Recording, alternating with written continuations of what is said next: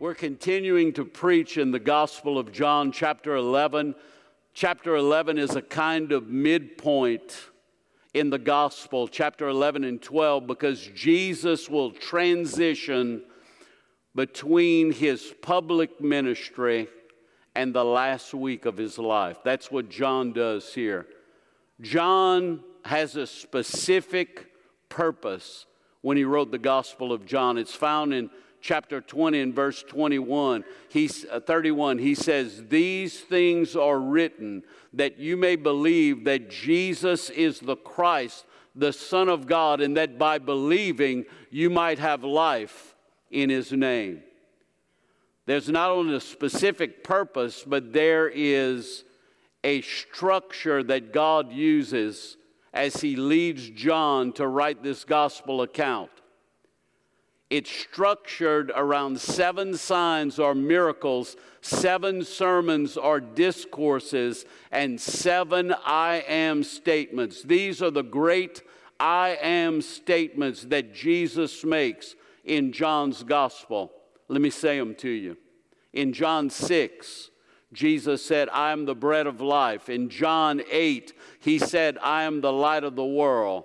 In John 10, he says, I'm the door of the sheep. And later in John 10, he says, I'm the good shepherd. In this text, in chapter 11, he says, I am the resurrection and the life. In chapter 14, Jesus said, I am the way and the truth and the life. And by the way, no man comes to the Father except by me. In John 15, he says, I am the true vine, and my Father is the husbandman. We're at the midpoint, as I said, and in John chapter 11, Jesus has this dialogue with Martha. Now, last week, as Pastor Ben preached, he preached about the idea that God's perspective is much different from our perspective. He preached about Jesus' perspective being much different than that of the disciples. And wouldn't you agree? But as we come to our time this morning, I want to bring you up to date of where we are. Mary and Martha send word to Jesus listen, our brother, the one who you love, they thought they'd throw that in just for good measure. The one that you love is sick and he's near death. In other words, it's a sound to Jesus hey, listen, come quickly, because we know as long as there is life, there is hope. But rather than going quickly to Bethany, Jesus decides to stay two more days. And he tells his disciples, listen, because I love them, I'm not going to go quickly. And of course, that kind of thinking is, is so different from the way we think. We hurry up and go, but Jesus decides to wait. When they arrive, they find that Lazarus is indeed dead and he's been in the tomb for four days. I mean, this guy's really dead. In fact, his body began to decay and dis- decompose at this point. So rather than hurrying to go, he decides to wait. And this chapter, our time together today, will be between a dialogue between Martha and Jesus. I want you to look at it in verse 21. Notice Martha says to Jesus, Lord, if you had been here, my brother would not have died. Look at verse 22. But even now, I know that whatever you ask from God, God will give you. Jesus said to her, Martha, your brother will live again, will rise again, he said. Martha said to him, Lord, I know he'll rise again in the resurrection on the last day. Jesus said to her, I am the resurrection and the life. Whoever believes in me, though he die, yet shall he live, and everyone who lives and believes in me shall never die. Isn't that a great promise? Jesus asked Martha, Do you believe this? Martha said, Yes, Lord. She said to him, Yes, Lord. I believe that you're the Christ, the Son of God, who is coming into the world. My goal this morning is simply this I want to help you understand and realize the certainty of death so that you will believe in Jesus and find life in His name. I want to help you realize the certainty of death. We're all going to die. So that you will believe in Jesus and find life in His name. Let's go to God in prayer. Father, we ask that you open our eyes to behold wondrous truth. What a worship service we've had. Lord, we've celebrated. And God, you're so good. Thank you, Lord, for bringing our pastor and the team back from California from the Shepherds Conference. Lord, I know, can't wait to hear about all that they've experienced there. But Lord, in this hour, we want you to visit us. We want you to speak to us. Open our eyes that we might behold wondrous truth from your word, and we'll give you praise and glory. And we ask it in Jesus' name. As we look at this passage of Scripture, I want you to notice the problem of sickness and death. The problem of sickness and death. In verse 21, Martha says to Jesus, Lord, if you had been here, my brother would not have died. As I said earlier, it's been four days. Lazarus has been in the tomb. His body began to decay and decompose. And it was a belief among the Jewish people at this time that the spirit of a dead person would hover over the body for three days. Perhaps that's why John included this in his account, because it had been four days, and we realize that Lazarus is dead, really dead. Death is something we don't like to talk about, right? In fact, we talk about all kinds of things, but we don't talk about death. We're uncomfortable. You know, it's amazing in our culture, people are comfortable about talking about many things. They're open to talking about lots of things, maybe too open. Those things that they talk about were unspeakable in time past sexuality, gender identity, all these different things we bought into as a culture, all these things. We never talk about these things, but now people are talking about them. But listen, I want to tell you something people are still uncomfortable about talking about, and that's the fact that we're all going to die. That's not a pleasant thought. Why don't people talk about it? Well, maybe it's because of the mystery of death. You see, apart from the Word of God, we really don't understand what happens after death. We don't like to talk about it because we don't understand it. And I want you to see in this account, Martha saw death as a final thing as long as there was life, if Jesus would come, she would rescue, he would rescue her brother and he would be healed. She believed that Jesus could heal her sick brother. But now that he's dead, what could Jesus do? There's a finality in death. And that's indicated in what she says in verse 21 Lord, if you'd been here, my brother would not have died. But there's a tinge of hope maybe in verse 22. But even now, I know that whatever you ask from God, God will give to you. See, the truth is, we're all going to die. It doesn't matter how successful you are. It doesn't matter how happy you are. It doesn't matter how healthy you are. It doesn't matter how young or how old you are. You and I have an appointment with death.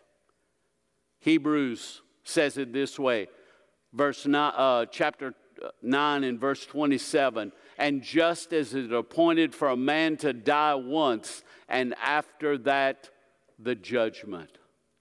Death is a weighty subject, right? I saw this week, uh, Pastor Ben shared it with me, something that was written on a tombstone in England. And it says, see if I can remember it. It says, Please now, stranger, as you pass me by, as I once was, no, excuse me, uh, as you are now, so once was I. As I once was, you soon shall be. So prepare for death and follow me. And then scribbled below it, it says, I'm not content to, uh, to follow you, I'm not content until I know which way you went. So if I would have said it right, it would have been more funny. To follow you, I'm not content until I know which way you went. So he wasn't willing to follow him until he knew where he was going. And the truth is, we're all going to die. You know, the scriptures talk about death. The scriptures talk about the brevity of life. Notice in Job chapter 14 and verse 1 Man who is born of a woman is few of days and full of trouble. Moses said in Psalm 90, he said, The years of our life are 70, or even by reason of strength, 80. The span of them is but toil and trouble. They are soon gone, the scripture says, and we fly away. James said it this way He said, Your life is a vapor that appears for a little while and then vanishes away. The truth is, we're going to die, but listen, we have great hope in the gospel. Aren't you glad? Aren't you glad we have great hope in the gospel of Jesus Christ. After all, He is the one who abolished death, Paul told Timothy, and brought to life, uh, brought light to life and immortality through the gospel.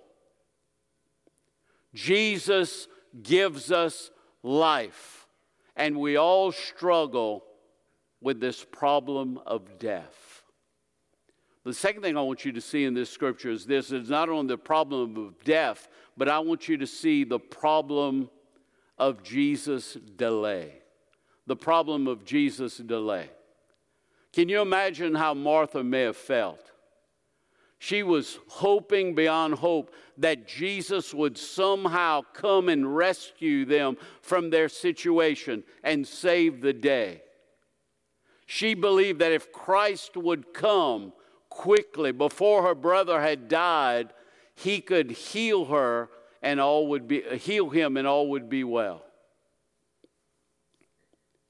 But Jesus didn't come. I wonder if she felt this way. Why didn't he come? I wonder, does Jesus really care? Maybe you felt that way before. Does Jesus really care? Listen, I tell you what, it's hard to be in God's waiting room. And many of you are there right now. You're praying, you're believing, you're trusting, all to no avail. But listen, I want to tell you something. Even though you're waiting, God is working. Do you know that? Even though you've been waiting, you've been in the waiting room, God's waiting room, He's working. And I'm learning that when I'm waiting, These are not signs of indifference, but expressions of God's love. Here's what you've been praying you've been praying for God to heal someone dear to you. You've been praying that God would bring back a wayward child. You've been praying that God would restore a broken relationship. You've been praying for those who are experiencing grief and are suffering even now, and you're saying, God, take it away. You're praying that God would heal some folks who are suffering right now with a sickness perhaps that's incurable. And if God doesn't move, they're not going to live. Why doesn't God answer prayer? Or we feel that He doesn't, but He is answering. He says yes, He says no, sometimes He says wait. Listen, when you're in the waiting room, you're in a good place. You know why? Because you can trust the Father's heart. You can trust Him. He's working all things out for good, for your good and for His glory. The Puritans used to call this the mystery of providence. The mystery of providence. And there are times, I believe, when God wants to wrestle, wants us to wrestle with these things in our mind. Open your Bible to Romans 8 28 and 29. Let's look at this mystery of providence. Here's a beautiful promise in the Word of God. And we know that all things work together for good to those who love God, who are the called according to his purpose, for whom he foreknew, he also did predestine to become conformed to the image of son of his son, that he might be the firstborn among many brethren. What are you saying? Here's what I'm saying. Sometimes God keeps us in his waiting room because he's working out all things for our good for His glory. And even though we can't see it, even though we don't understand it, while we're waiting, God is working. And we've got to trust Him. Ben touched on this last week, but I wanted to mention it briefly. We've got to trust God even when we're waiting. Henry Blackaby said it this way he said, Desperate prayer is answered prayer. Keep on waiting on God. Keep on believing. Keep on asking. Keep on knocking. Didn't Jesus tell us? Knock and the door will be open to you. Seek and you'll find. Keep on asking. Keep on knocking. Keep on seeking. The last thing I want you to see in this passage is this there's not only the problem with death and delay, but I want you to see the promise of Jesus. Here's where it gets really good the promise of Jesus. Notice verse 23. Jesus said to her, Your brother will rise again.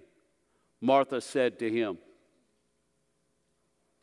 I know that he will rise again in the resurrection on the last day. I know that.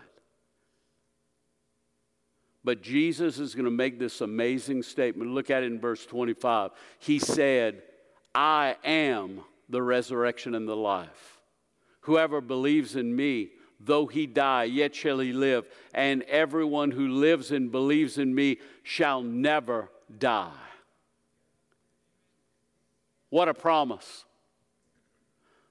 Listen, we don't see death as the end, we see death as the beginning of a new life in glory with Jesus. Amen.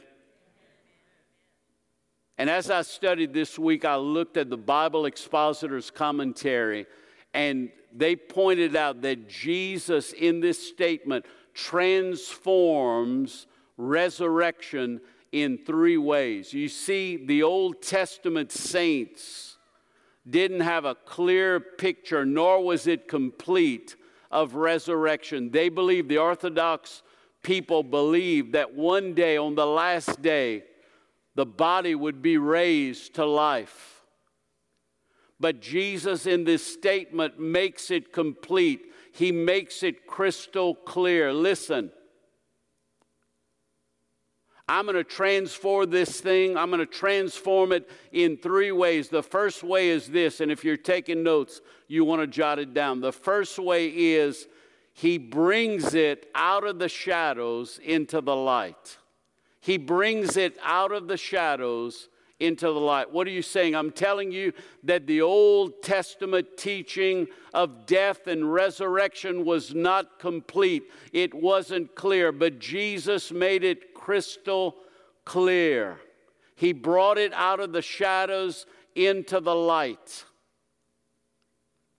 Paul told Timothy, Listen, Christ Jesus, who abolished death and brought life and immortality to light through the gospel. The gospel account is this Jesus died, Jesus was buried, but guess what? Jesus came back from the dead. Shakespeare called death that undiscovered country for whose traveler will never return. Jesus Christ, when he died and was buried, when he rose again, he went to that undiscovered country and he came back to tell us about it. Listen, there's life in my name, there's life in Jesus. So he brought it out of the shadows into the light. The second thing he did was he moved it from a written page to a living person. And aren't you so glad he did? John said, In him was life, and the life was the light of men. Thank God for his word. Thank God for the written page. But guess what? The written page declares that there's one named Jesus who is the living word. Huh. Living word, church, right? Amen. Jesus is in our midst, isn't he? He's alive and he gives life to all who believe in him. Listen, if you believe in Jesus, what he'll do is he'll give you life. In him was life, and the life was the light of men. He not only brought it out of the shadows into the light, he not only took it from the written page to a living person, but here's what he did he moved it from being a future event to a present reality.